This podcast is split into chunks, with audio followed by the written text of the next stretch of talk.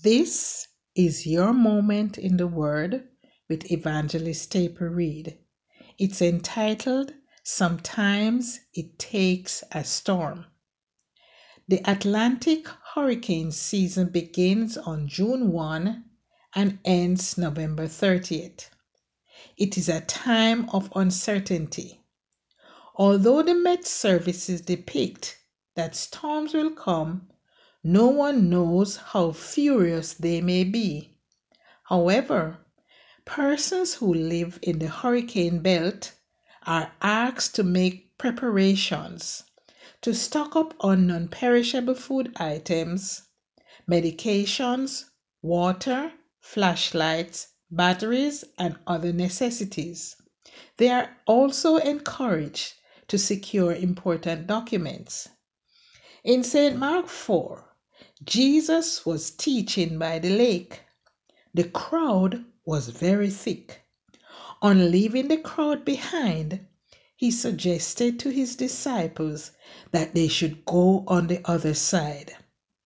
On their journey, a furious storm came up and water started to come into the boat. Jesus, who was in the back of the boat sleeping on a pillow, was awakened by his disciples. Master, they cried, carest thou not that we perish? Jesus got up, he rebuked the winds, and said to the waves, Be still. We all face storms in our lives. Some persons just came out of one. Some are in the middle of one, and others are about to go into one. Their storms may be the loss of a loved one, a financial situation, a health issue, loss of a job, or a divorce. Storms bring on depression and heaviness of spirit.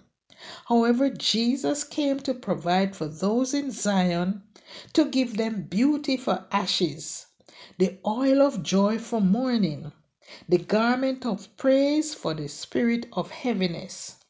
So, if you find yourself in a storm and wearing the spirit of heaviness, change your clothes and put on a garment of praise. Since we know that storms will come, let's put them into proper perspective. One, know who is in your boat. It had better be Jesus. He is the master of the ship, the keeper of the winds. Two, trust that Jesus is in control. The winds listen to his voice. His voice makes a difference. The wind can only blow that strong. The waves can only come so high. Jesus rebuked that wind like a mother would an unruly child. The winds and the waves did obey his will. 3. Believe that he can calm the storms. When he says peace, there will be peace. Whether the wrath of the storm tossed sea, or demons, or men, or whatever they may be. 4. Have the confidence to know He cares. He never sleeps, never takes a vacation, does not go on long trips. His lines are never busy. You can dial his number anytime. Sometimes he does not calm the storm, but he gives you peace in the midst of it all. We can get to the place in life where we feel self sufficient, money in the bank, doing much better than we did in years, children are doing well, we can take a trip whenever we want. We can get arrogant and feel like there is no one like us. Then God sends a storm our way to bring us back to ourselves.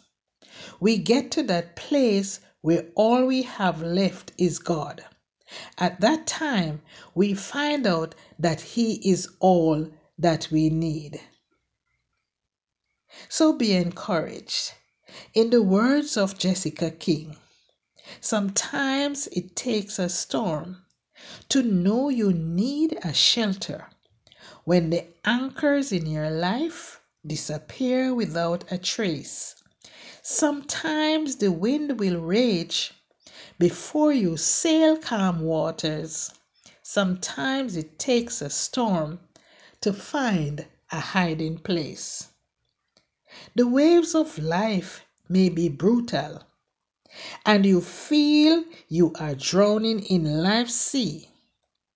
You can cry out to Jesus, your lifeguard. He walks on water.